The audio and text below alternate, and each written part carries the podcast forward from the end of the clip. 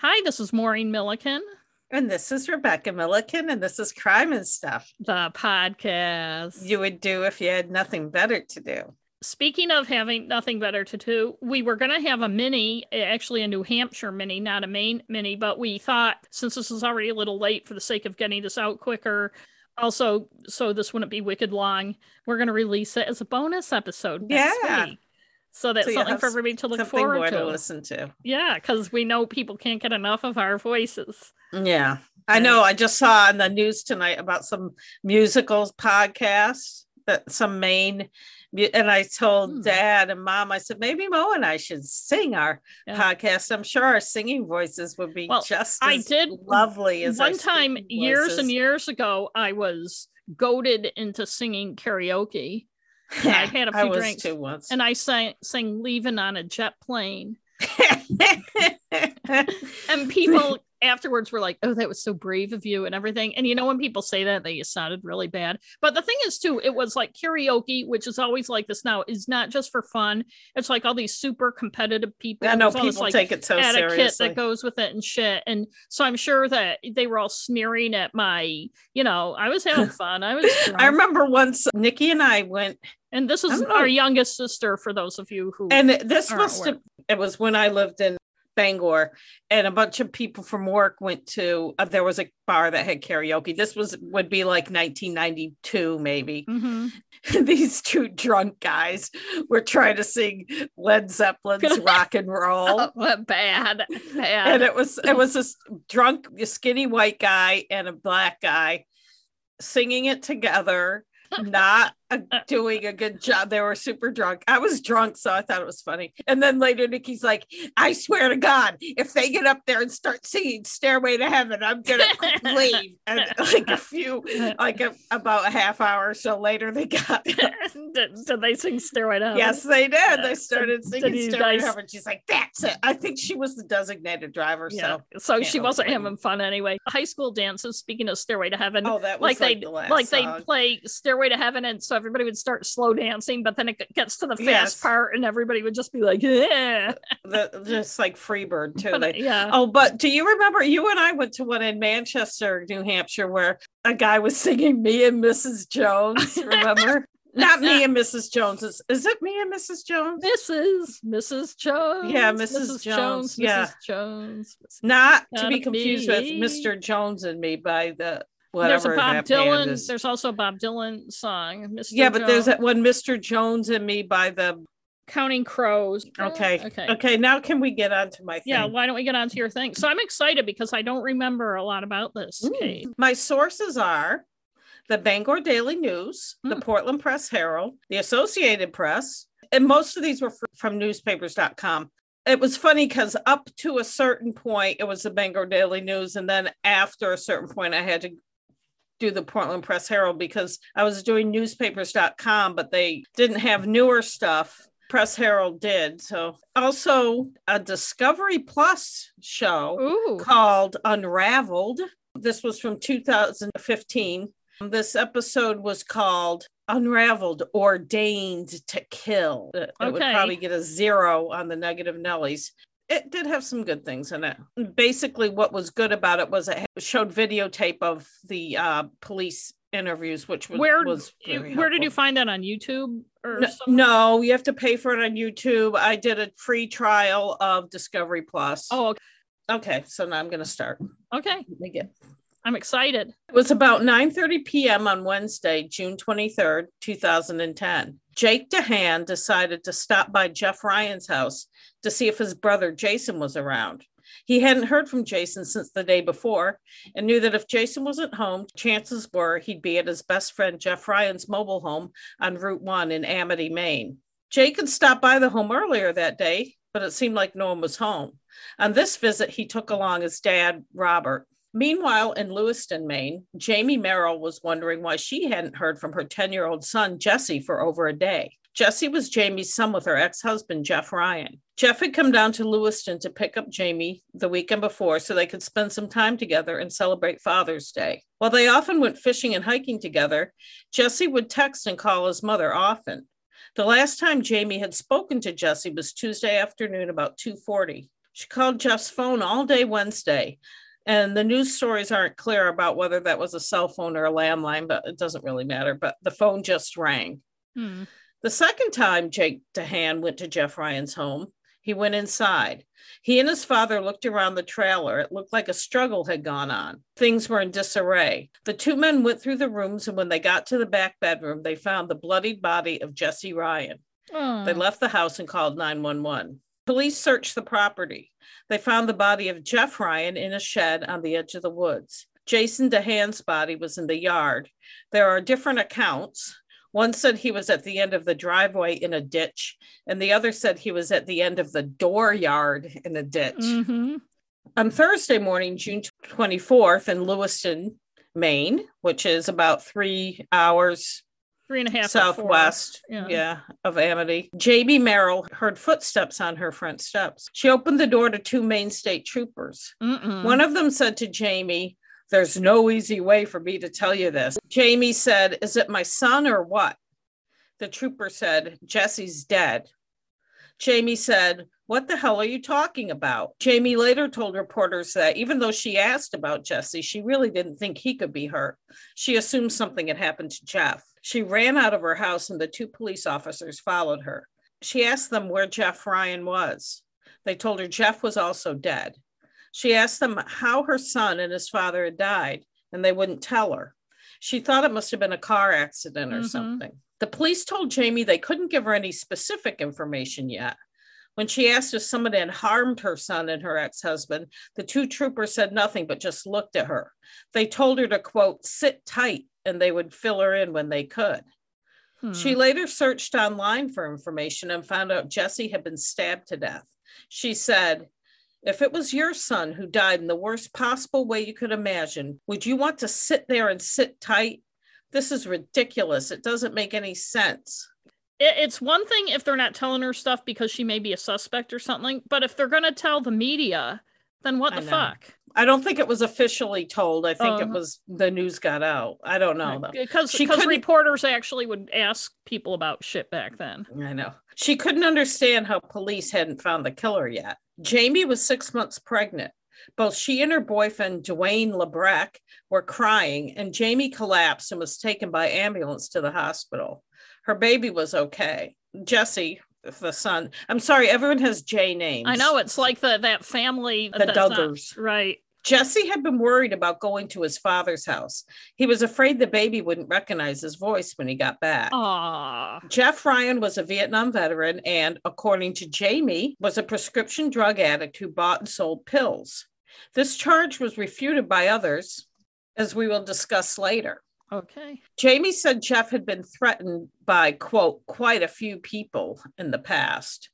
Jamie had been married to Jeff for seven years. She said Jeff was abusive and she had spent some time in shelters for battered women before settling in Lewiston. At the same time, she told the Bangor Daily News, I know in my heart he never would have let anybody hurt Jesse. If, if he could stop it, there's no way. Dwayne Lebrecq, Jamie's boyfriend, thought Jeff must have known the person who attacked him.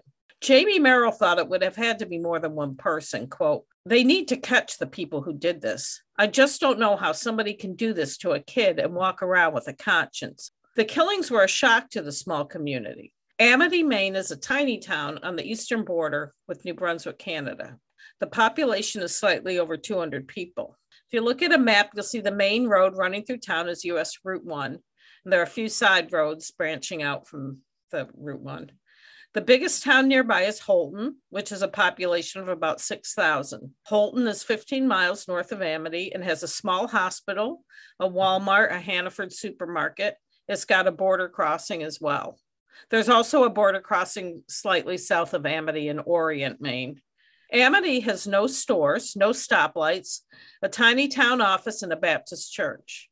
As of recently, it also has a cannabis farm. Ah, The town of Amity is a, like a lot of Maine towns in Aroostook County, mostly homes and farms clustered on a road. Neighbors can be miles apart, separated by thick woods. When a reporter from the Bangor Daily News knocked on the door of a neighbor, Dale Foley, who lived two miles away in Orient, Maine, from the killing, Dale answered the door holding a shotgun. he said until they found out who the killer was, he was keeping the gun close. Dale said, I was up till 2 a.m. and never heard any noise. Nothing like this ever happens here. This is tragic. Tara J., another neighbor, said, Everyone I talked to is really concerned. It's so shocking. Another resident of Amity, Larry Hamilton, told the Bangor Daily News, You have to be pretty cold to stab a kid. The phone was ringing early this morning. This is a small town and people are calling each other on the phone, talking that way. Debbie Cohn, a resident of Amity, said, Everybody is pretty much in a state of shock. A triple homicide, a murder of a 10 year old boy. It happens in big cities. It doesn't happen out here. Huh. I got news for you, Debbie. It does happen out yeah. there. What about that quadruple one in Machias right before the pandemic started? I know that guy's going to be on trial soon. Sorry, I digress. Oh, you can you can do that for maybe I will. Joyce Strout lived a mile away from Jeff Ryan. Her daughter Tamra Strout had a 16 year old daughter Mariah with Jeff Ryan. Tamra told the paper, "We were together for nine years, and we were going to get back together. He had just asked me to marry him." Of Jesse, Tamra said, Jesse was a good boy. He had his moments like every kid, but he was a good boy. My daughter is devastated. She loved her father and she loved Jesse. Tamara Strout said that Jeff Ryan had lived in Amity for 12 years and was a disabled veteran. Jeff and Jason DeHahn were best friends. Tamara said Jason visited pretty much every day. Joyce Strout was as shocked as everyone else about the murder. She said, we live here because we thought this kind of thing didn't happen here. Hmm. As police examined the crime scene, they reported that Jeff Ryan's pickup truck, a 1989 Ford F 150, was missing. On Friday afternoon, June 25th, a day after the public heard about the murders, Maine State Police Lieutenant Gary Wright said, We have probably had 25 calls with descriptions of the vehicle but nothing that has led to it. Ford F 150 is the most popular vehicle in America. I just yeah. saw that on the news.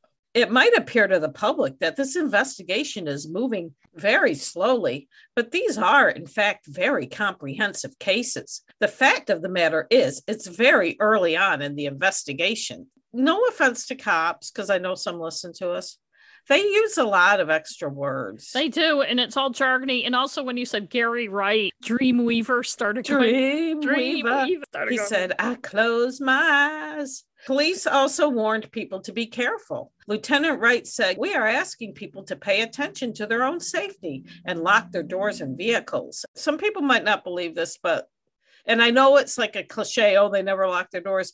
But I know a lot of people that live in the country that leave their keys in the car. I do. I, mean, I leave my keys in my car. Ooh. Not all the time, but I do sometimes. But I but if I do leave them in there, I'm never concerned anything's going to happen. And I do lock my door when I go to bed at night. But like if I go to the grocery store and stuff, I don't. Yeah, I, I, I don't lock it. I mean, I, here I do. Yeah, I got Dad, locked out again. Yeah, Dad today. likes to lock people out. Yeah. Yeah. Jason DeHahn's brother, Jake, said he had no idea who could be responsible. He said, We haven't a clue. We can't imagine anybody would do anything like that. Shannon Ryan was Jeff Ryan's 35 year old son who lived in Texas. He told the Bangor Daily News that he believed the killer must have been someone his dad knew. Jeff had two Rottweilers and by the way, this one article was the only one that mentioned the dogs. And I was very oh. annoyed because I didn't know what happened to them or that police never mentioned them. Did it have their me. names? No. Jeff had two Rottweilers, and they would not have allowed anyone they didn't know in the house and it appeared the truck was the only thing stolen. Shannon Ryan said, No way could one person overpower those two guys. At first, I thought he meant the two men, but I think he means the dogs, because then he says, My dad told me if you did not know the dogs, they would bark and sound pretty aggressive. You couldn't just walk on past them. If they didn't know you, he would have to go out there and walk you by them. That's the only way. Shannon Ryan also disputed Jamie Merrill's description of his father as a drug user, a dealer, and a wife abuser. Jeff had won custody of his son after a court battle, and Shannon pointed out that it wouldn't have happened if Jeff was so bad. Also, a criminal record check showed that Jeff only had one conviction disorderly conduct in 1992, for which he was fined $100. Shannon said, The biggest thing I have been dealing with is all these negative things about my father. My father had two things in his life his home and his son. And by his son, he means his youngest son. Right. I mean, no offense to Shannon. Also to his daughter who lived nearby. Shannon said that Jeff was a practical joker who grew his own vegetables and loved to hunt and fish. He spoke to his dad about once a week. The last time had been the week before the murder. Jeff had seemed fine. Nothing seemed out of the ordinary. Shannon said that Jason DeHahn lived about a mile away and, quote, they were friends for about 11 years. They were like brothers, end quote. The state police didn't have an opinion on any possible motive yet. State Police spokesman Steve McCausland said, We are aware of what the ex wife has said, and some of that same information she has shared with us. Steve McCausland. On Saturday, June 26, the truck was found in Weston, Maine, about 12 miles from Jeff Ryan's trailer. At the time, it was reported that there was a body in the truck, but police said that was not true. The Cifelli family from Cape Cod owned a cabin on the 40 acre property, which was about a mile and a half over the Washington County line.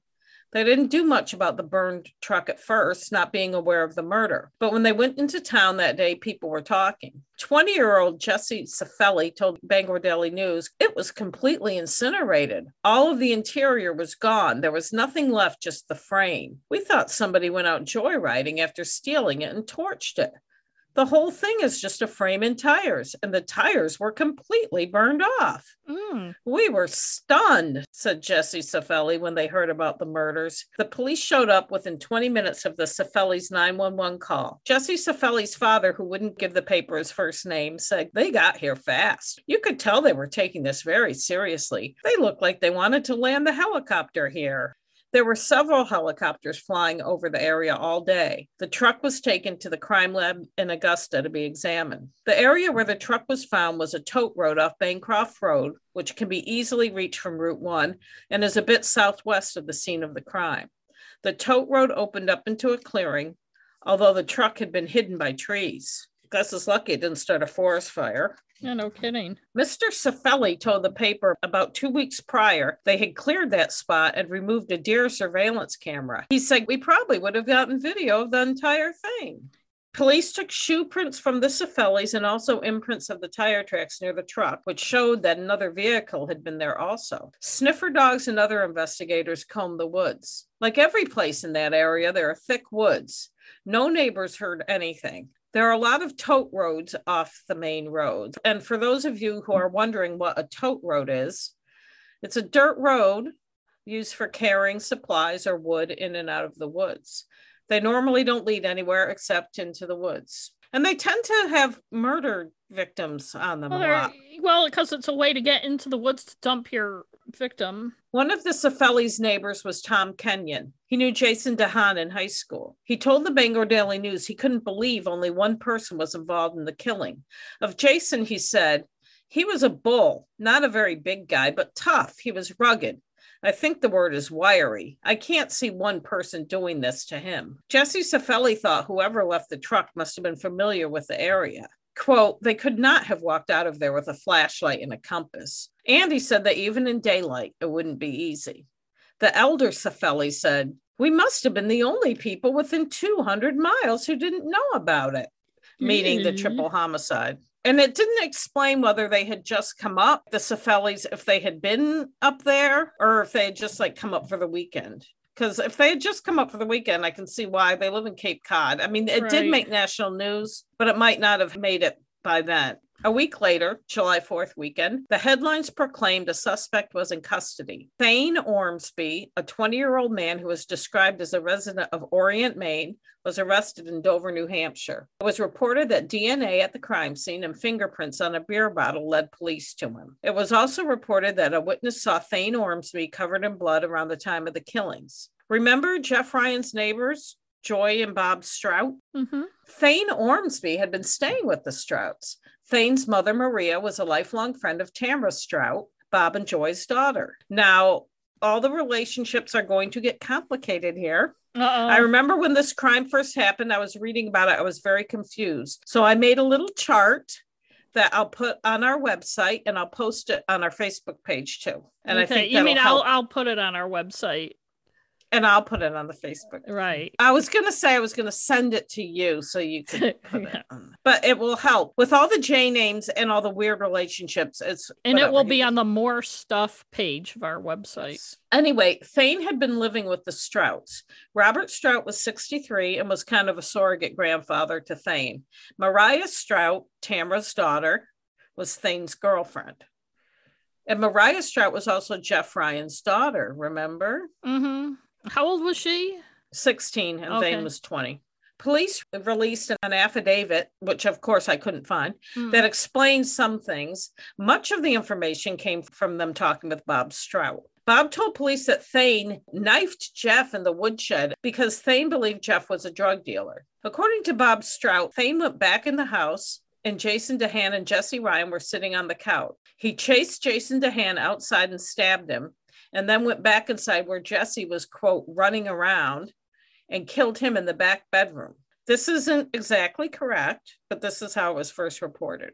Bob Strout told police he had driven to Sanford, Maine a couple days after the murder alone and returned the next day. This turned out to be false, and we'll talk about it later. In reality, Bob Strout had driven to Dover, New Hampshire to drop Thane Ormsby off at his son Robert Strout II's apartment. And both Sanford and Dover are probably five, Five or six hours, hours yeah. from Amity one way. Yeah. Some of the evidence at Jeff Ryan's house were beer bottles with fingerprints and cigarette butts with DNA. Jeff Ryan's and Jason DeHahn's were on them, but there was an unknown male's DNA and unknown fingerprints. I'm also assuming, although the newspaper doesn't come out and say it, that there was blood from the killer on the scene also, since they were stabbings and that's common Mhm. in stabbings. When Detective Adam Stoudemeyer and Detective Dale Keegan of the Maine State Police interviewed Thane, he told them he had come to New Hampshire to look for a job. He said he'd been living with the Strouts for a few weeks, since just after Memorial Day. He was planning on moving into Tamara Strout's home in Weston and fixing it up for he and his girlfriend Mariah Strout to live in. He said he'd met Jeff Ryan only once, a couple weeks prior to the killings. He'd had a beer at his house. Thane voluntarily gave police his DNA and fingerprints. Hmm. It only took a day for the results to come back from the state police crime lab. The fingerprints on the beer bottle and the DNA found at the crime scene belonged to Thane Ormsby. Now, the newspapers were very sketchy on the information about how the police came to go to New Hampshire and talk to Thane. They kept just saying, oh, it was DNA. And I'm like, yeah, but why would they? Have known I I just was like how did they suddenly know to go and interview Thane so Well, didn't this- Bob Strout tell them? no he didn't tell them right away no Oh, okay. okay. the Bob didn't tell them anything about oh, Thane Oh, okay. that was the one thing I couldn't connect when I was reading the newspaper articles. I'm like, okay, they caught him, but how? But in Unraveled Ordained to Kill, Detective Stoudemeyer explained that he went back to Bob Strout's house to get some more background information about Jeff Ryan, since Bob Strout was Jeff's former father in law. I mean, that's what they try to do Right. And they don't know how someone got killed, as we've talked about, you find out about the victims' lives and you get background on them. I'm going to be talking in Detective Stratemeyer's voice now. Okay. I'm not really, but I, this is what he said. We felt that we needed to go back and talk with Bob Strout and talk with his wife, and we needed some more additional information from Mariah. Now I'm me again. When they got to the Strout house, Tamara told them that Bob wasn't home. Quote, she had mentioned, you know, dad's down in New Hampshire. He took Thane down to stay with my brother Bobby. And it's like, who's Thane?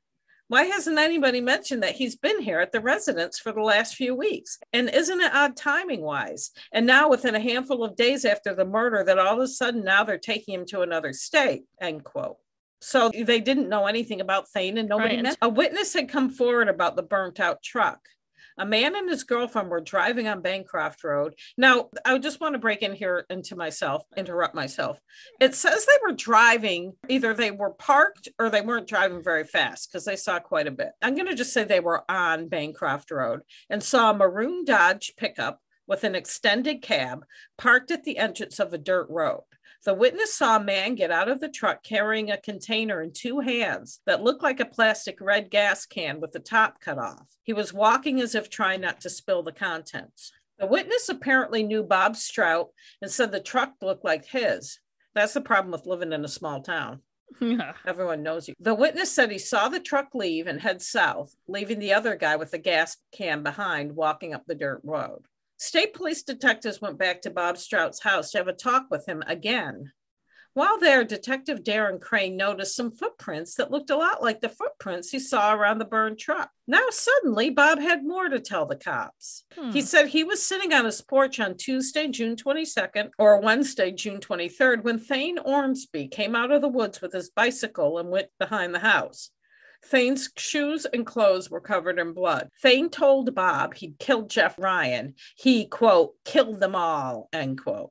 Mm. According to Bob, then Thane said if Bob didn't help him, he'd kill the whole Strout family. Thane told Bob he'd taken Jeff Ryan's truck and had to get rid of it. Although the newspaper story I read didn't explain, it seems that the truck must have been nearby because Bob followed Thane to Tamara Strout's house in his truck, and Thane parked Jeff Ryan's truck behind the house out of view of the road. Then Thane went into the house, and Bob Strout saw Thane come out later wearing nothing but his underwear.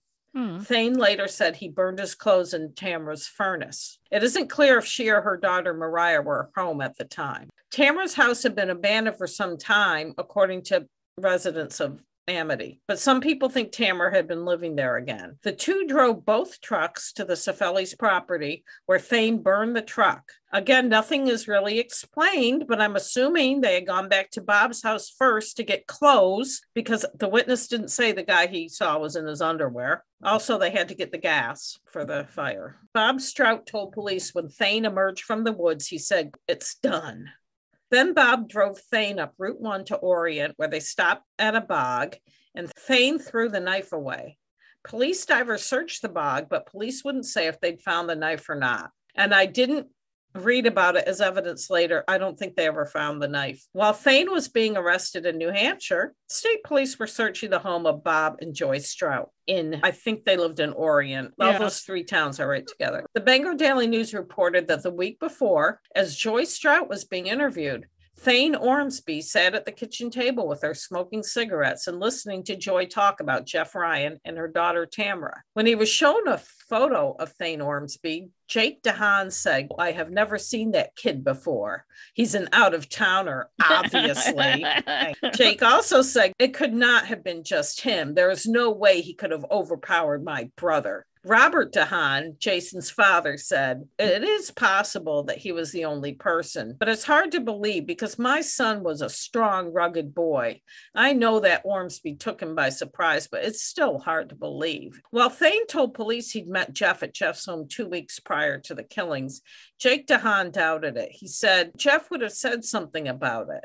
Jake did say that Jeff had gotten into an argument with Thane a couple weeks before, and Jeff didn't want his daughter Mariah involved with Thane. Mm. About Bob Strout being afraid of Thane, Jake DeHahn said, That doesn't make sense. If he felt so threatened, why did he get in a truck with this kid and drive him all the way to New Hampshire? Bob knew this guy just killed three people, and yet he took the kid to his own son's home. No way. I don't believe he felt threatened by this guy at all. To me, this is just like a movie. I just want the police to figure all this out. We need answers. Jake also told the Bangor Daily News that Jeff Ryan had a prescription for a narcotic painkiller due to his disability, but he did not believe Jeff was selling drugs. Thane stayed locked up in New Hampshire for a while. He was denied bail. His extradition hearing was scheduled for July 16th. Deputy Attorney General William Stokes said a lot of things will come out in court as we get him back from New Hampshire if we have a bail hearing. Thane waived extradition on Friday, July 9th, and on the same day was indicted by an Aroostook County grand jury on three counts of murder and one count of arson for the truck burning. He would return to Maine several days later. On July 12th, it was reported by the Portland Press Herald that Joyce Strout Bob's wife, claimed that Thane had confronted Jeff Ryan about a $10,000 drug debt that Jeff Ryan owed Thane's father. According to Joy, this is what Thane told her husband. Bob Strout told the Associated Press he said Jeff Ryan owed his father $10,000 on a drug deal, and his father wanted to collect it. None of this was supported by any fact. According to everything I've read, Thane had little or no contact with his father, Michael Ormsby.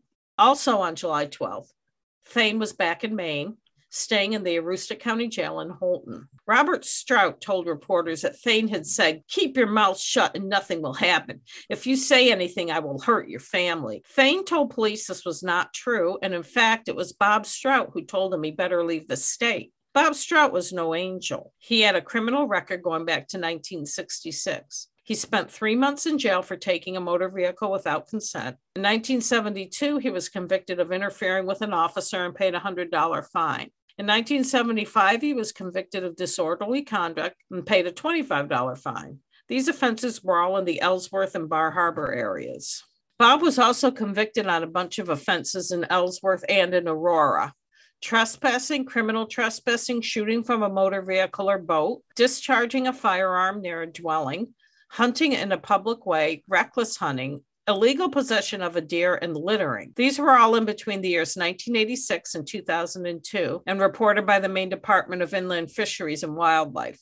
They were mostly fines except for the deer charge, which had a few days jail time. Jason DeHahn's dad, Robert, and brother Jake believe that Bob Strout had more to do with the killings than just helping after the fact. They still couldn't believe a kid like Thane could have done it all on his own. Less than three weeks after the crime, Thane made his initial appearance in court, and Justice Allen Hunter ordered him held without bail and said he would appoint an attorney for Thane since Thane had no money.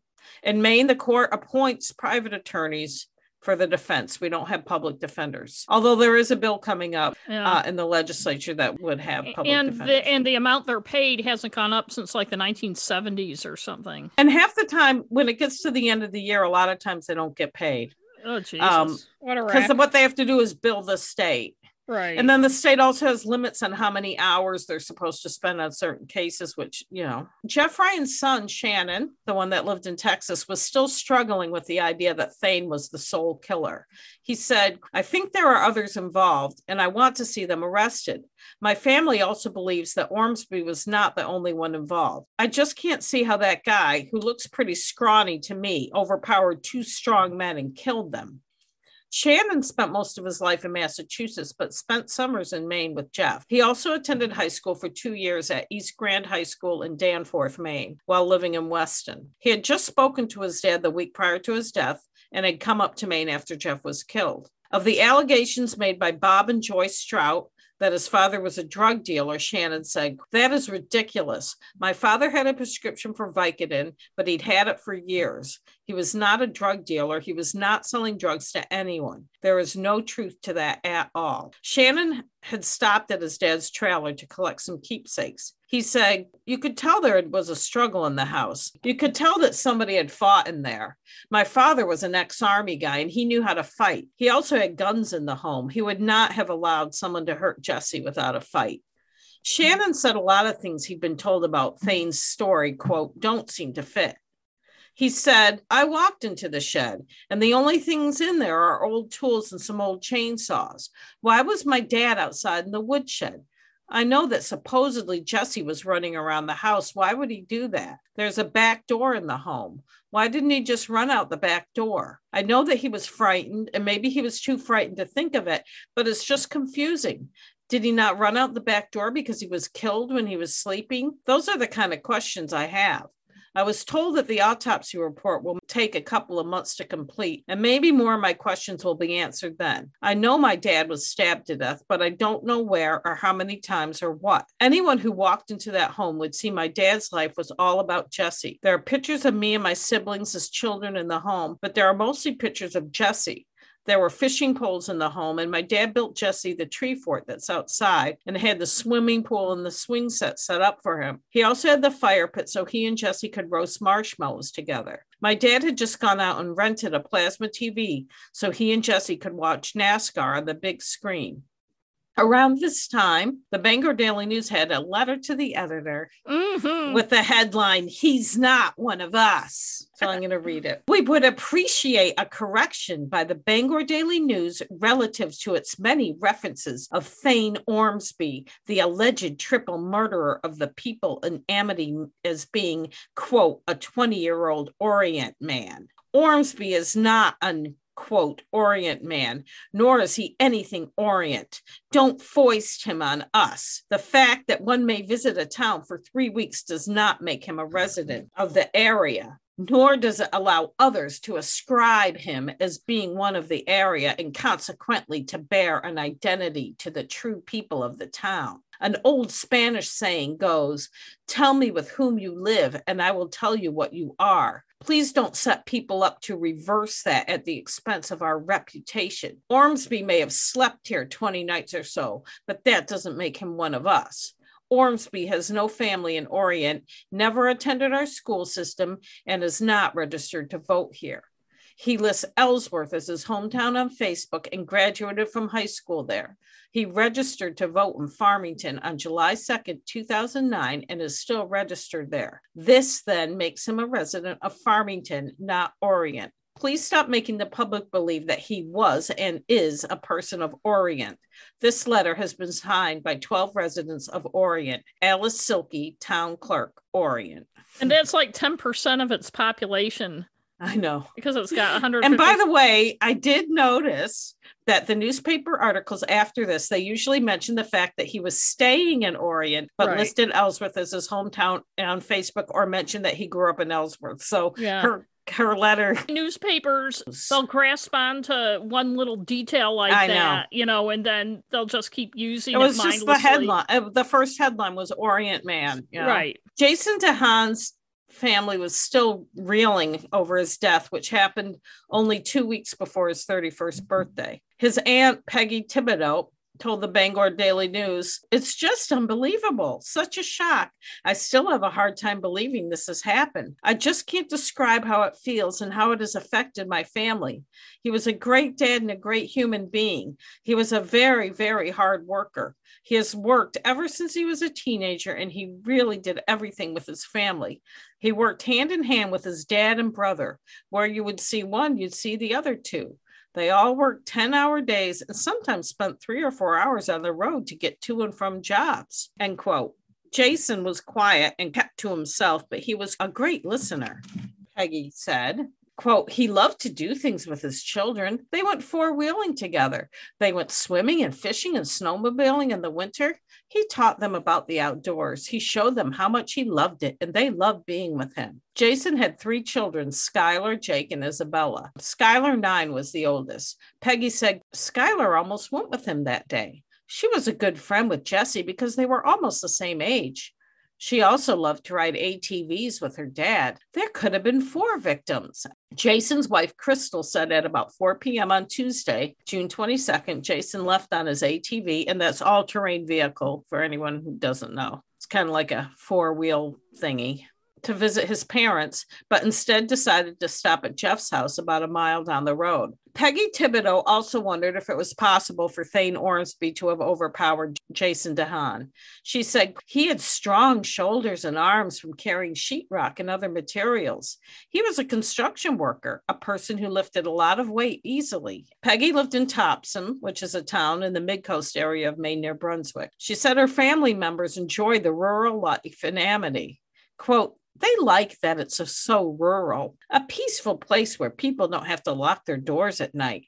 It doesn't seem that way anymore. Jeff Ryan and Jamie Merrill were married in 1998 and divorced in 2007. They had shared custody of Jesse, but the boy had lived with Jeff up until the February before his death. He'd attended Mills Pond School in Hodgdon most of his school days, and Hodgdon is between Houlton and Amity.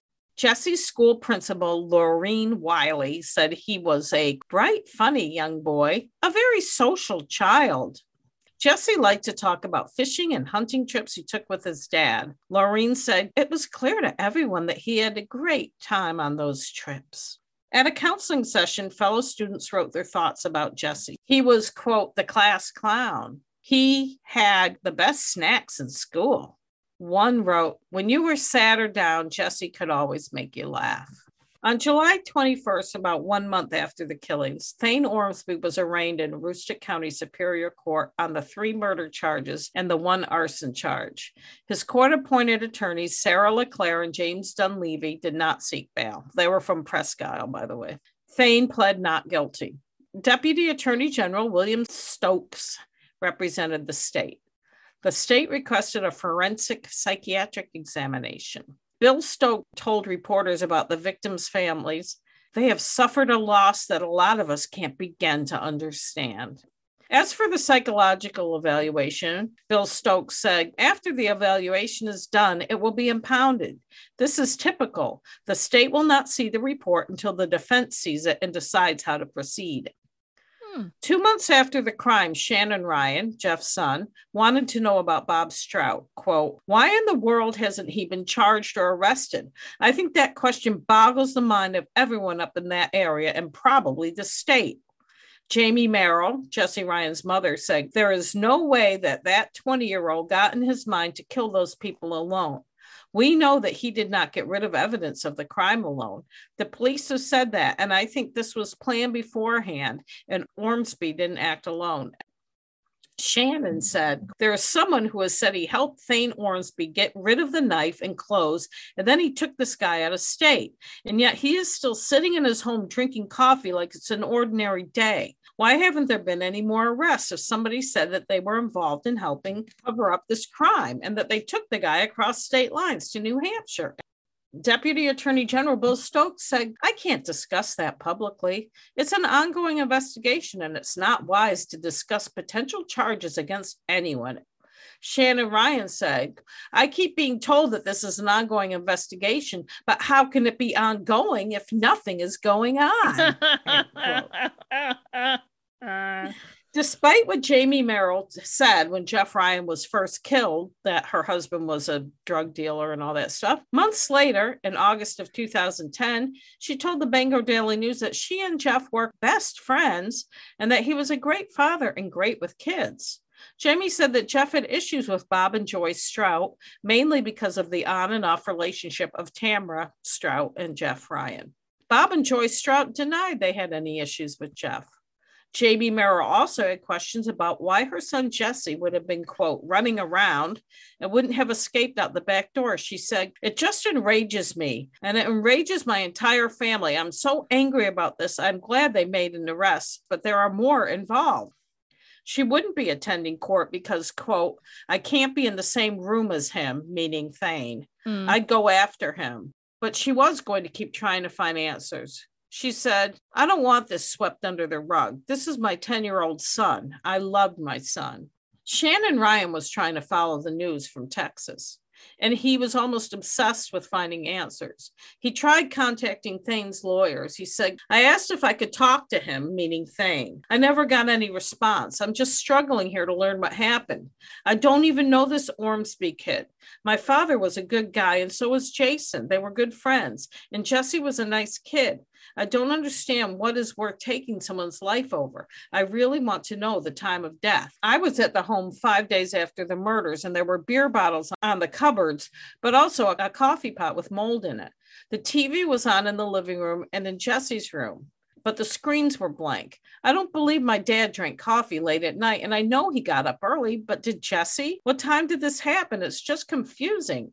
Shannon also wondered why Thane quote, randomly moved into Amity two weeks before the murder, approximately a mile from the crime scene. I know there are things they can't tell us because they want to make the charges stick and get Ormsby convicted and everything, but they could give us something. On Friday, September 10th, 2010, Robert Strout was arrested at his home and charged with hindering apprehension and arson. His bail was set at $100,000 surety, which means property. You put up your property, or $20,000 cash. Jamie Merrill was, quote, thrilled. She said, I think it's great. I think it's the best news I've heard in some time. I've called everyone to tell them the good news. I'm just as happy to hear about his arrest as I was to hear about Thane Ormsby the fact that he has been out drinking coffee like it's any other day has been hard to take. Mm, end quote. A lot of and coffee what, drinking. I know. People don't like Bob Strout drinking coffee. No. When Bob Strout appeared in court on Monday, his bail was reduced to $50,000 surety or $20,000 cash. He was able to meet the bail requirements and was released. He pled not guilty to the charges. His lawyer, Jeff Pickering, said Bob wasn't a flight risk since he had stayed in the area despite knowing arrest was probable. Shannon Ryan wasn't happy to hear Bob Strout was out so quickly. He said, it took them more than two months to arrest this guy, and he sat in jail for two days, and then his bail gets lowered. Why would the judge even lower the bail? This is pretty crushing. I'm sure this is going to crush the whole rest of my family when they hear this. If this had happened in Texas, Bob Strout would have been arrested the day he told police what he had done. End quote. It is kind of weird that he wasn't. I think they were just trying to get their ducks in a row. Yeah, I think they, probably, knew he wasn't going anywhere. Right. And you know, and like Bill Stokes always says, you have to have the evidence before you can arrest somebody or else they can be acquitted or the case won't go Exactly. forward. As the holiday season approached, the Bangor Daily News had an article about wreaths across America. No, sorry. Don't get me started on those fucking wreaths. Did about you see the Jesse. sign? The signs uh, along. Route One with the with the Pledge of Allegiance when you Oh, I and haven't Hannah went up to Lubec on Route One when Oh, you I go saw 'em. Milbridge, where where the Reese people live. I don't think we went up. We didn't go up that way. We went up to. We went over kind of. Oh, you took the Well, we airline to what to Calais? We took the airline, yeah, and then we okay. Well, anyway, not all the way to Calais, and then we cut over. My Oh. GPS made me cut over on some Okay, weird, okay. creepy road that had all like all the houses on it were abandoned. It was creepy. Mm. Anyway, we're back. It's holiday season. They had an article about Jesse Ryan. His aunt Earlene Merrill said, quote, It is really hard for me to put into words how much Jesse meant to us. And it is really hard to sit and wait and watch the legal process unfold. This never should have happened. Jesse is without us, and we will spend the rest of our lives without Jesse. He was 10 years old. His life pretty much ended before it began. As for Jeff Ryan, Earlene said he was a nice guy, a guy who everybody liked because he gave everybody a chance. He was so close to Jesse. The pain is especially hard to take right now because it's hunting season. Jesse and Jeff loved to hunt together. They would be up at the crack of dawn and be out there in the woods together. Earlene's two children, Orion, 12, and Xavier, 10, Mm. were devastated. Earlene said, They aren't doing well. Jesse loved his cousins and they loved him.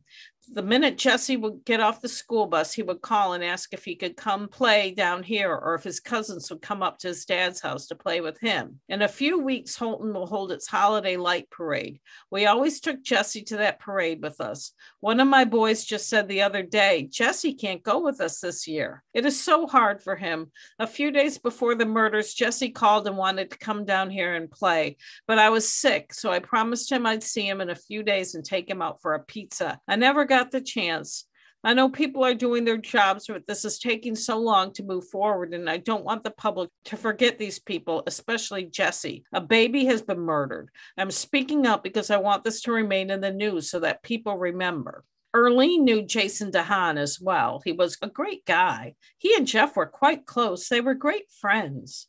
As for Robert Strout, Earlene also knew him. She said, It is hard to be in the same town as him. She said, What was Jesse thinking when this was happening? Was he begging for his mother? Was he begging for me?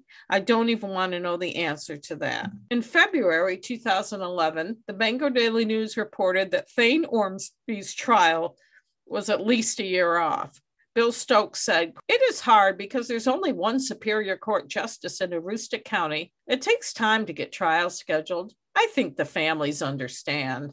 Hmm. Jamie Merrill, Jesse Ryan's mother, said, It is really hard. I've had to visit a crisis center. I'm upset with the way the case is going and a lot of other things. I'm not happy that it's taking so long, but what can you do? Even if it goes quicker, it won't bring anyone back. And I want to say, it might have seemed to be taking a long time to them, but it really didn't No. take that long. They caught him pretty quick, and the trial was pretty quick considering. In April of 2011, Thane's attorneys filed a motion to suppress his confession to Maine State Police. Bill Stokes told the Bangor Daily News basically they are saying he wasn't properly Mirandized and that if he waived his right to an attorney, he did it involuntarily or unknowingly. Our position is that this is false, and both interviews satisfied all state and federal standards. Everything was done properly, and Mr. Ormsby was aware of his rights. End quote. State police detectives interviewed Thane Ormsby twice. Both times they videotaped it. During the first interview on June 29, 2010, police told Thane he was not under arrest and they did not read him a Miranda warning, which is, if you don't know, if you watch police shows, you know, Mm. when they say you have the right to remain silent. Anything you say can and will be used against you in a court of law. And we've gone into in past shows about why that's Yeah. important. Thane gave him his fingerprints and DNA sample willingly and answered questions. During the second interview, police did read the Miranda warning and also told Thane he was not under arrest and could leave any time. Thane told Detective Adam Stoudemeyer that the search is over, end quote, for the killer. But also during this interview, Thane said something like, I think I have to plead the fifth. Another time he said something like, Perhaps I do need a lawyer. Mm, After both these statements, police continued to question him. They said he never stopped answering questions and never said he wouldn't talk until he got an attorney. So, what's the big deal? mm, what's the big deal? One of my big things is the police, TV shows, everything else make you feel like you're doing something wrong if you get a lawyer. And one of the things in the Miranda thing is you have a right to an attorney. And once you ask for one, you're supposed to stop. But people say, oh, maybe I should get one, or do you think I should get one? The police aren't going to say, yeah, okay, let's stop because And they that's don't want you to get an attorney. And the laws need to change. People should be required to have I one. think they should always be re- there should be a law that they there every time police question you there has to be an if you go to court if you have like an initial appearance or something and you don't have a lawyer yet there's a lawyer in court that's called the attorney of the attorney of the day and they just stand in for that's they Right. just stand with you and that's Like, what they need and the thing is too police imply like especially on true crime shows that once somebody gets a lawyer they're never going to talk again and that's not true you can talk with your lawyer there and your lawyer is just there to make sure you don't confess to something you didn't do and or they say also things and they're yeah and they're making sure that your constitutional Right. right are being you're uh, being represented right. it's it helps everybody it really drives me nuts the way they act like you're doing something wrong. Well innocent people don't need lawyers. Well obviously innocent people do need lawyers. Yeah we know know, that. but anyway. In May 2011, Jamie Merrill set up a fund at Bangor Savings Bank to raise money for a headstone for Jesse's grave. She was asking the public to donate, and I'm not sh-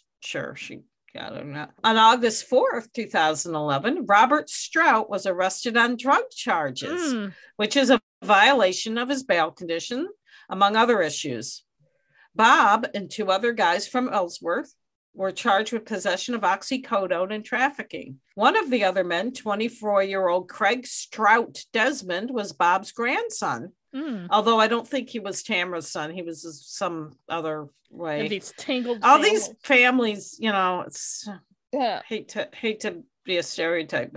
Drug agents said there was evidence that Bob had furnished the two Ellsworth guys with more than 150 pills at least five times. Bob was taken to their Aroostook County jail and his bail was set at $50,000 surety or $10,000 cash. He was in jail for a while, but it was unclear if he was still in jail over a month later when he was finally indicted on the charges. And I thought it was quite interesting. He's talking about Jeff Ryan, who there is no evidence, and he's a fucking drug dealer. yeah no shit and he's a real piece ass. of work i looked up his shit. photo on my Ugh. phone In October of 2011, Robert Strout pled guilty to all the charges against him. His sentencing was to take place after Thane's trial. His plea agreement was that he would serve at least two years in prison, but not more than four. Bob Strout also pled guilty to the drug charges. And I'm sure, although they didn't say it in this article, his plea agreement that he was giving them Right. testimony about Right. Thane.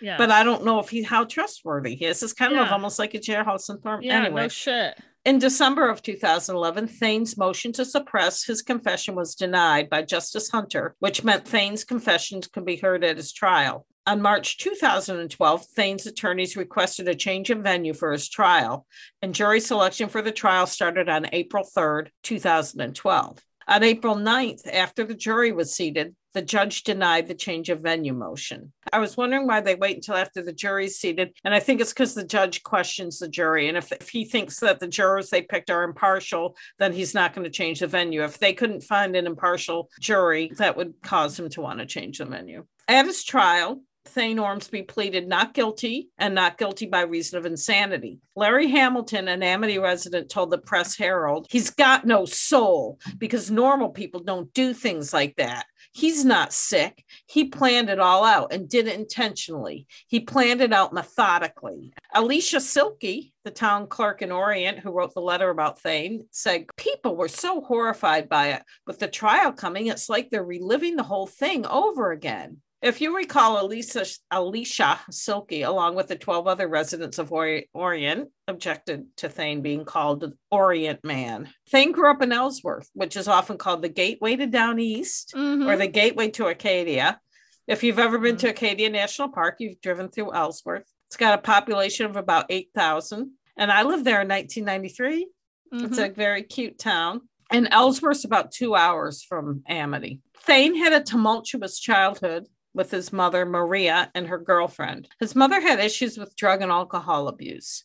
It's um, reenacted to great drama hmm. dramatic effect. I'm gonna have to that. watch that. Uh, yeah. When Thane was 12, the Department of Health and Human Services removed him from the home and made his uncle. It said in the thing it was his mother's brother, but his father's last name on his birth announcement is Ormsby, and his uncle Steve Ormsby. So I'm assuming it's his paternal uncle, not his maternal uncle. He became Thane's legal guardian. He lived with him for the next six years.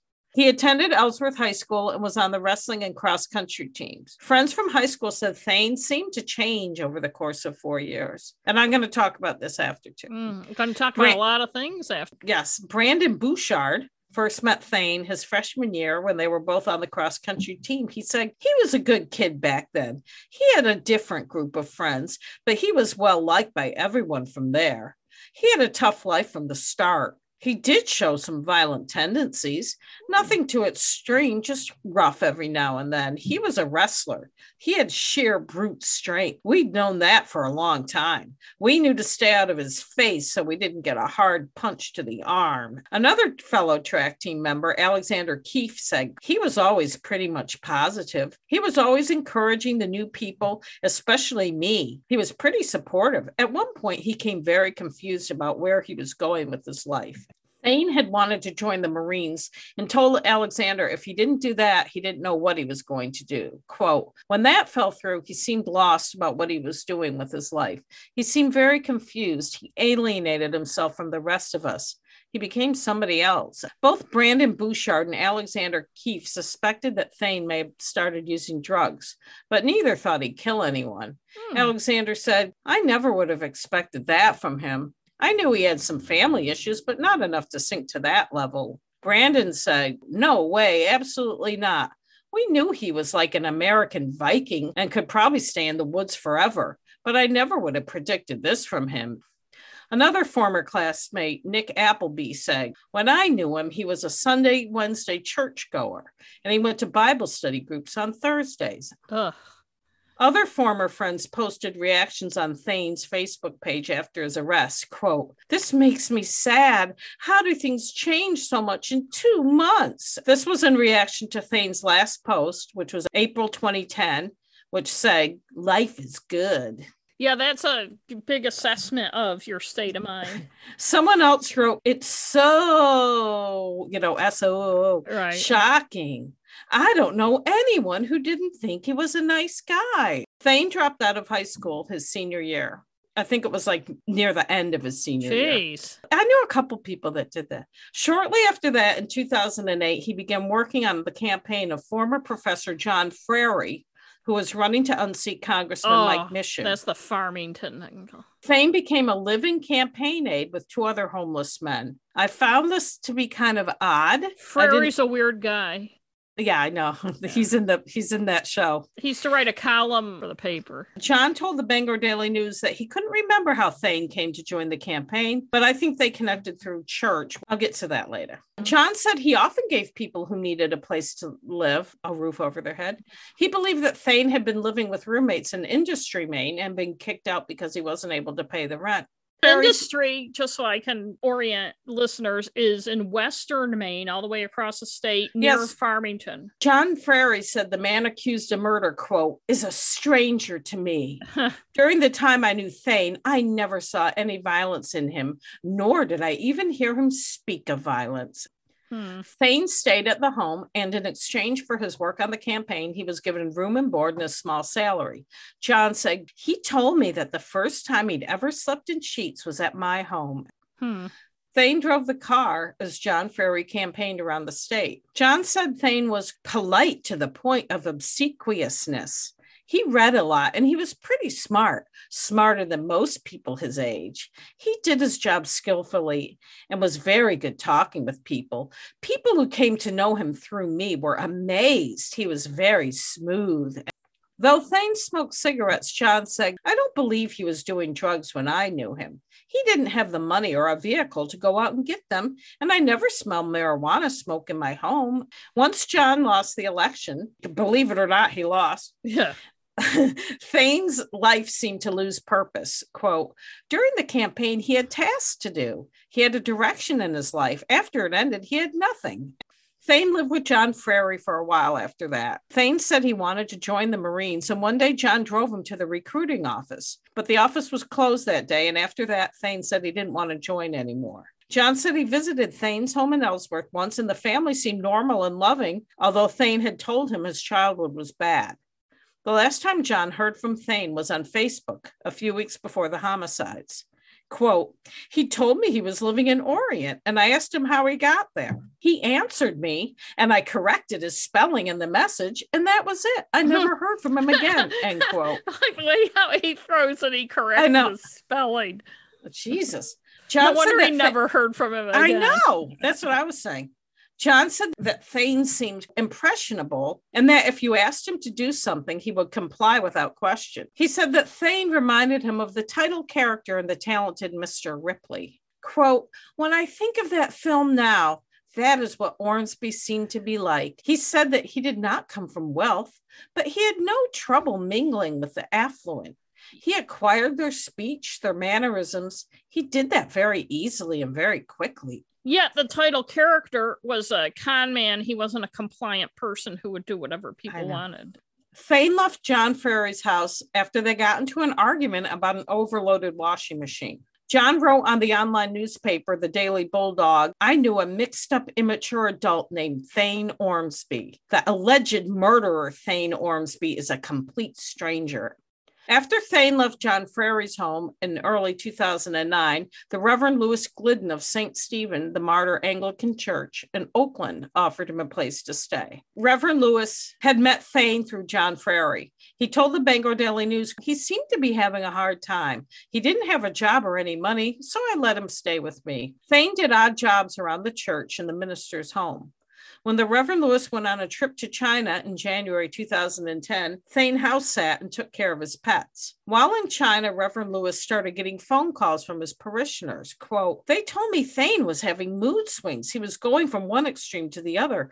And the ladies who came in contact with him were afraid of him and what he would do. I also learned that Thane had taken my car without permission and traveled to Ellsworth and spent the week there. Reverend Lewis himself became afraid of Thane and made him leave in February of 2010. He said Thane seemed to be a nice kid at first, but he came to realize that while Thane could be helpless and vulnerable, he was also manipulative and dishonest. The Reverend Lewis wanted to help Thane and had the idea that he could have an antique shop and Thane could operate it. Reverend Lewis collected antiques, so he stocked the shop with his property and other people's. But Thane didn't show up most of the time to mm. watch the shop. Reverend Lewis tried to encourage Thane to get his high school diploma, offering him a free place to stay if he pursued it. But Thane wasn't interested and started to react with fury every time it was mentioned.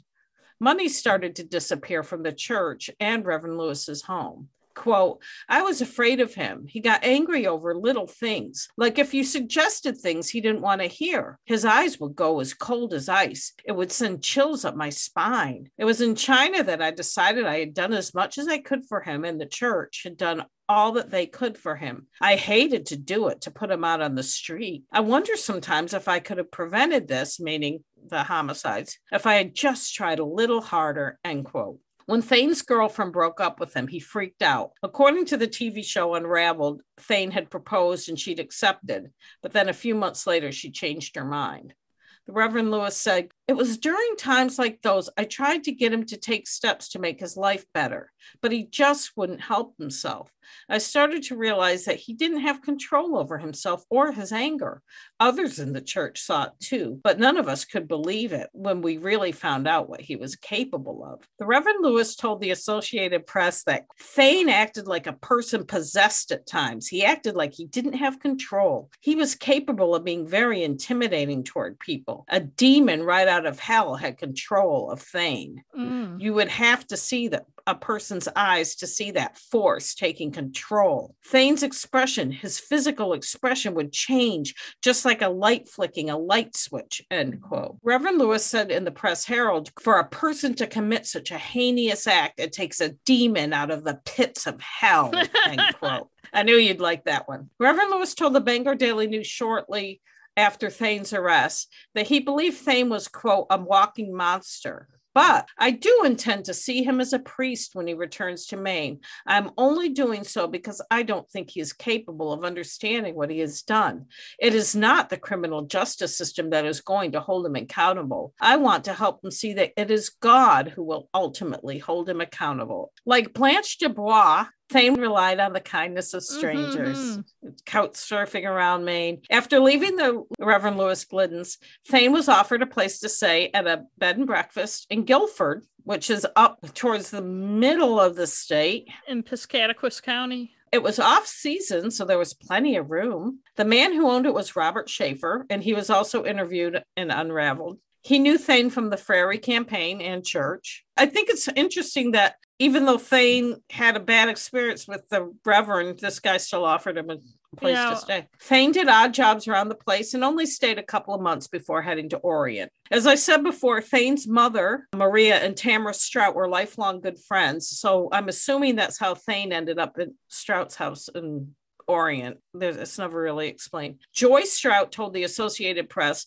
that she and Bob were both disabled, and Thane came to help them around the house with chores, cooking, cleaning, and taking care of their pheasants and quail. Thane didn't drink or do drugs, according to Joy, except smoke pot, which he never did in the house. He was helpful and polite and respectful as far as she was concerned. She didn't understand how he turned into, quote, a monster. Mm. Joy said, All I can say is that the Thane that was here at our house helping us when we were sick is not the person that went up to the trailer and killed those people. I don't know why. I don't know how. While Thane was down in Dover, New Hampshire, he was hanging out with a resident of the apartment complex where Bob Strout II lived.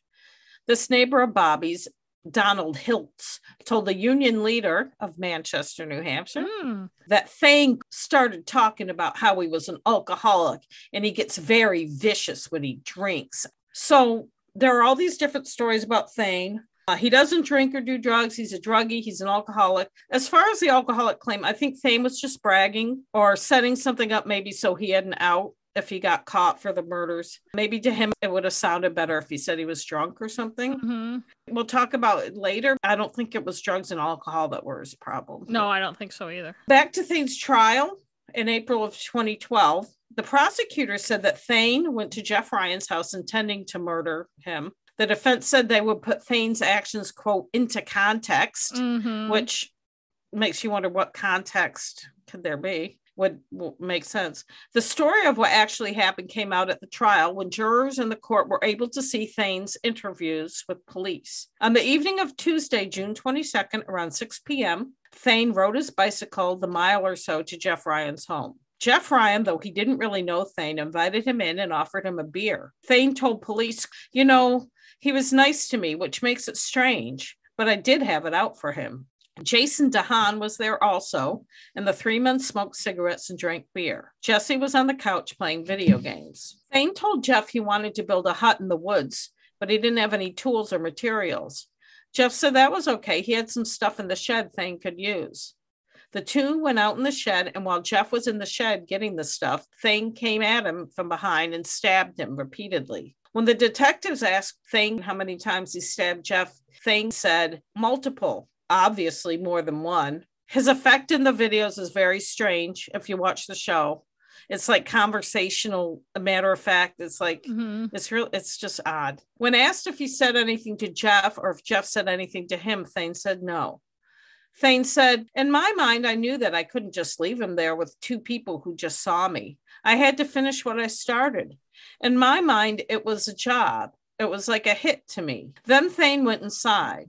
Jason and Jesse were on the couch playing video games. Thane attacked Jason from behind, stabbing him in the chest. Jason fell on the floor and Jesse ran down the hall. Thane said, Jesse ran to the back room. I thought Jason was done. I didn't think he was going anywhere. Thane found Jesse in the back bedroom, huddled on the floor. He stabbed the boy to death, and Jesse was found on his hands and knees behind Aww. the door. Poor Aww. little boy.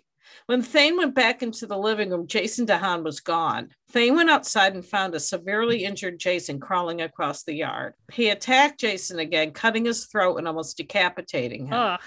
The detective questioning Thane said, Did he say anything to you as he's trying to get away from you? Thane answered, Yeah, he didn't understand because obviously I had just met him and there was no reason to him. It really was the first time I'd met him. Thane cleaned up the house, kind of. He took a beer bottle he thought was his, but he got the wrong one. Hmm. And he took the truck. The detective asked, Did you go there planning to kill him? Thane, yes. The detective, You did? All right. How long before this were you planning this? Thane, sigh. He like sighs and says, It was really kind of a new revelation. The detective says, Were you planning it like for days, weeks? I mean, when? And Thane says, maybe days. Thane said, I went and I said, I was, I said to myself, I was going to do it. I had in my mind that I was going to, I had it in my mind that I was going to break the molds of society and commit such a thing. And I had picked my targets because they were bad people. State medical examiner Dr. Marguerite DeWitt testified that the victims all had multiple stab wounds and their injuries indicated they were trying to get away from their attacker. Bill Stokes told the court that Thane had a list of two people he was going to kill, but only killed one on the list, Jeff Ryan. The name of the other person was never disclosed. I wonder who it was. During the trial, Jason DeHahn's cousin, Albert Gaudette from Standish, Maine, which is down near where I live, a few hours away, he held the door for one of the jurors. He said, I hope you hang the bastard. The juror reported the incident to a court officer, and the trial was delayed as the juror was questioned the rural juror was questioned by the opposing attorneys. The juror said he could remain impartial and was kept on the jury. Albert Gaudette was charged with jury tampering. Dumbass. A couple days into the trial, an alternate juror was dismissed when he tried to shake Bill Stokes' hand and told him, You're doing a good job. What were they standing at the urinal at the time? I know. After getting the boot, the juror told WABI TV he just wanted to congratulate the prosecutor. It's like you can't talk to him it's when like you're on the people jury. People have no clue what they're supposed to be doing. I know they're told how they're supposed to act. yeah, but, they're, they're morons. The defense wanted the jury questioned to see if they were tainted, but the judge rejected the request. As I said, Thane's videotaped interviews with police were shown. In the first one, Thane told the two state detectives that he had come to New Hampshire for work.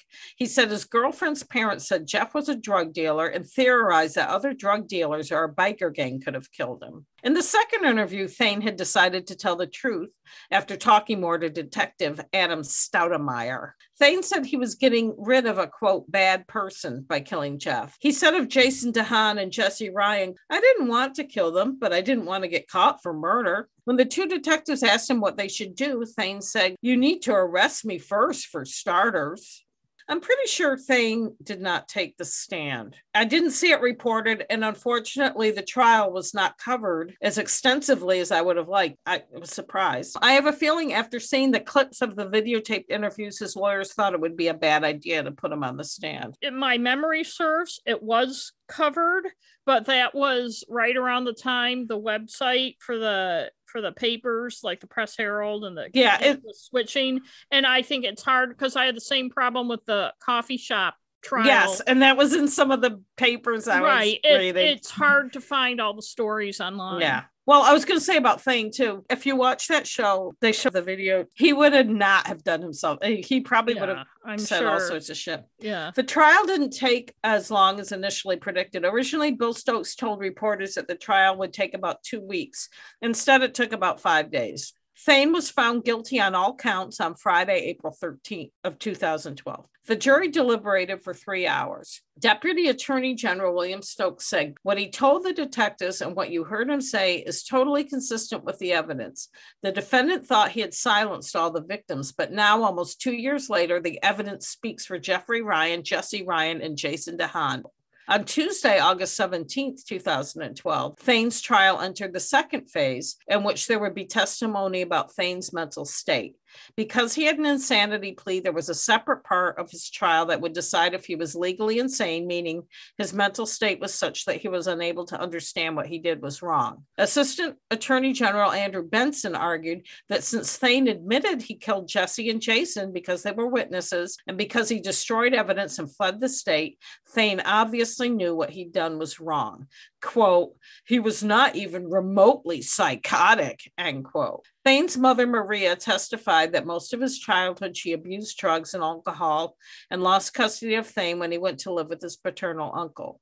The uncle, Stephen Ormsby, testified that they sent Thane to a therapist, but he refused to keep going. Dr. Catherine Thomas was a psychologist who testified for the defense. She said that Thane was delusional at the time of the killings, she said Thane thought of himself as an assassin doing a job ridding the world of a bad man.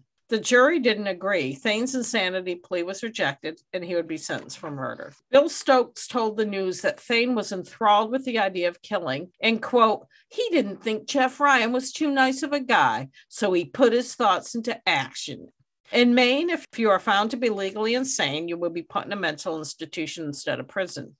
Since Thane's insanity plea was rejected, he would face prison time. On May 24, 2012, Robert Strout was sentenced to four years in prison for his role in helping Thane after the murder. And Unraveled ordained to kill hmm. the premise is that Thane was pushed to commit the crime by Bob Strout. I don't know if that's true. Bill Stokes says in the program Bob Strout's story was that all he knew was what Thane had told him after the fact. We had some suspicion. Did Strout put him up to it? Did he solicit him to do it? We had zero evidence to make that case against Strout before the fact. Is it possible that Mr. Strout, in his conversation, said negative things about Jeffrey Ryan that sort of acted as a rationalization to Thane?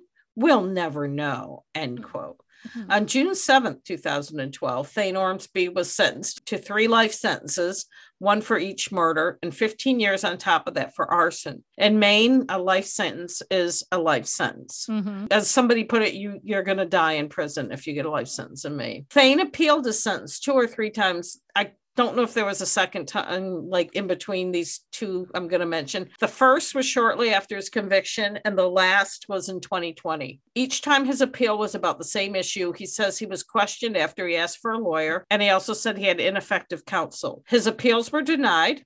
He's about 30 years old now, and he's looking at a long time mm-hmm. in prison ahead of him. And that is my story. And I want to say that his friends thought he was doing drugs. I think he's mentally, I do think he's mentally ill. He might not be legally insane. He probably has some kind of mental illness. And that's what they were seeing. The whole explanation for why he did it I don't know. God being a drug dealer doesn't matter. Well, no, yeah, my theory is that that was an excuse but it was a buildup of whatever mental illness he may have, plus him having anger issues, plus Jeffrey Ryan not wanting him to be dating his daughter. So it pissed off. and a couple off. people mentioned that and he was thing. right, and he was aimless and his life just kept going down these dead ends and he was out of options and i think it all just came together and the probably the straw that broke the camel's back. I always thought, although nobody made that big a thing about it, was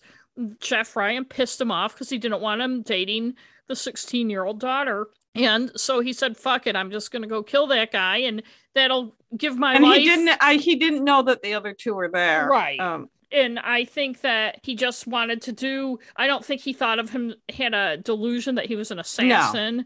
Or and but I don't I think, think, he, wanted to be were, a badass. Right. I think he wanted to be a badass and he goes, Okay, maybe not this rationally, but okay, if I do this thing, then my life is going whatever happens, my life is gonna have some kind of direction. Yeah. Because I don't know true. what I want to do, join the Marines. I can't live here. I have nowhere to live. I have no job. I have nowhere to go. Nobody wants me.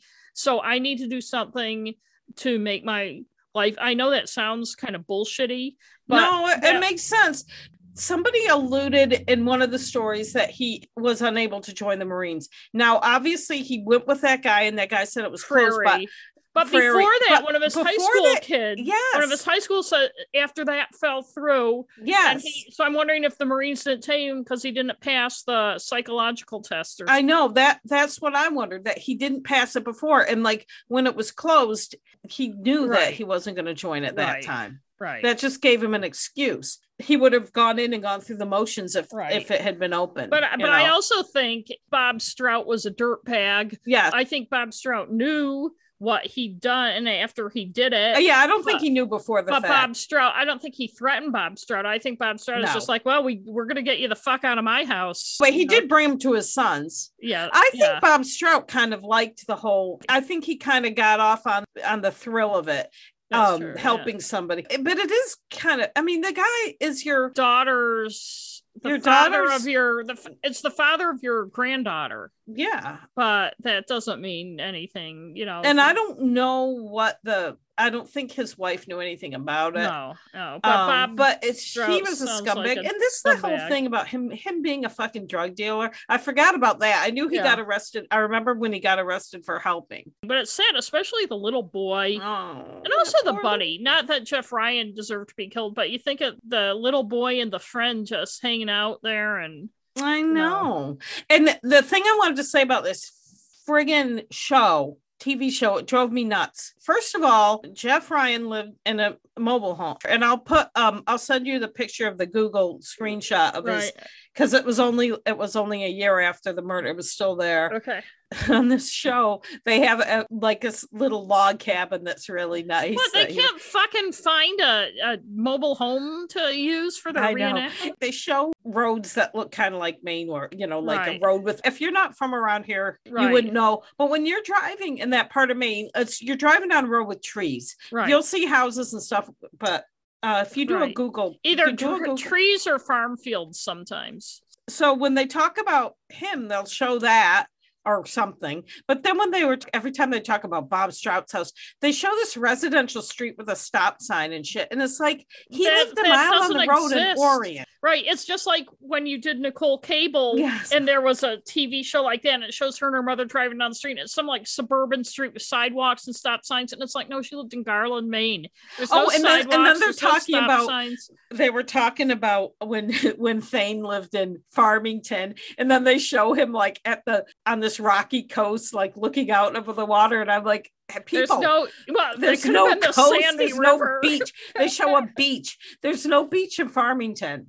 I mean, Right. come on. it's in And- western it's in the fucking mountains of western maine You can't get any footage of the actual place. Right, or or just put him in the woods. In I fact, did- none of the places he was at had a No, beach. had none, none of them had a beach. No, no, it Yeah. was so Uh-huh. annoying. The, the the reenactments are so funny. First of all, the detectives didn't look anything like the real detective because like they're talking to the real detectives. Oh, when that when he's like, I don't know, it's just stupid. The guy that plays him is, uh, I don't know. Dis- It's Discovery Plus. Yes, unraveled, ordained to kill, and it's like episode two of the season one. It's an interesting story. I think it would be a good if someone did a good job on it, but I would like to know. I don't think he had a good reason. I think yeah, he but- was mentally ill and directionless, and And it was the kind of thing, and I'm not saying he was so mentally ill he belonged in no, to be in an institution, but like a lot of people, he just and he wasn't getting any help. Believe me, I'm not defending him in any way. no, But he wasn't getting any help, and that's why I sneered a little when the Reverend Lewis was like, "Oh, maybe if I had done more, these wouldn't happen." It's like bullshit. First of all, you weren't going to do more. The guy obviously had issues, and you fucking kicked him out. So, and I'm not saying the Reverend shouldn't have kicked him out, but I'm saying he obviously had anger issues, impulse issues, and other problems. And it's not like you even tried to get him any help, Reverend. You said, okay, this isn't going to work. See ya.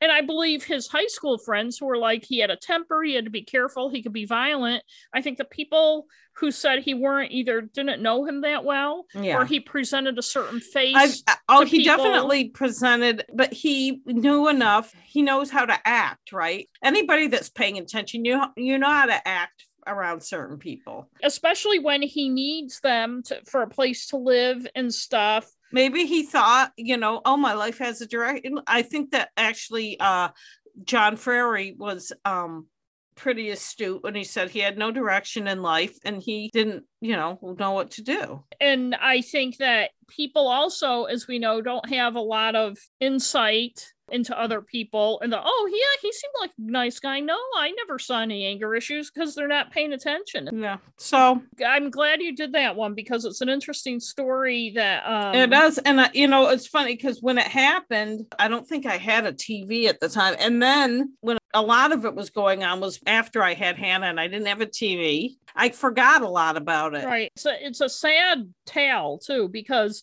these people are just living their lives, you know, and this stupid dirtbag kid who just got kicked around because nobody wanted to deal with him. And he obviously got no instruction or framework on how to figure out what to do with his life. Nobody was giving him any guidance. Maybe if he had been able to get into the military, at least he would have had something to do. But So, but in any case, so we're not doing an NNW tonight just because it's already a few days late and we want to get it out and look for our bonus episode in about a week, right? yeah. And then we'll have episode 123. oh um, my goodness. After that, right? And thank you everybody for listening. Yep, thanks. Good Okay, night. bye bye.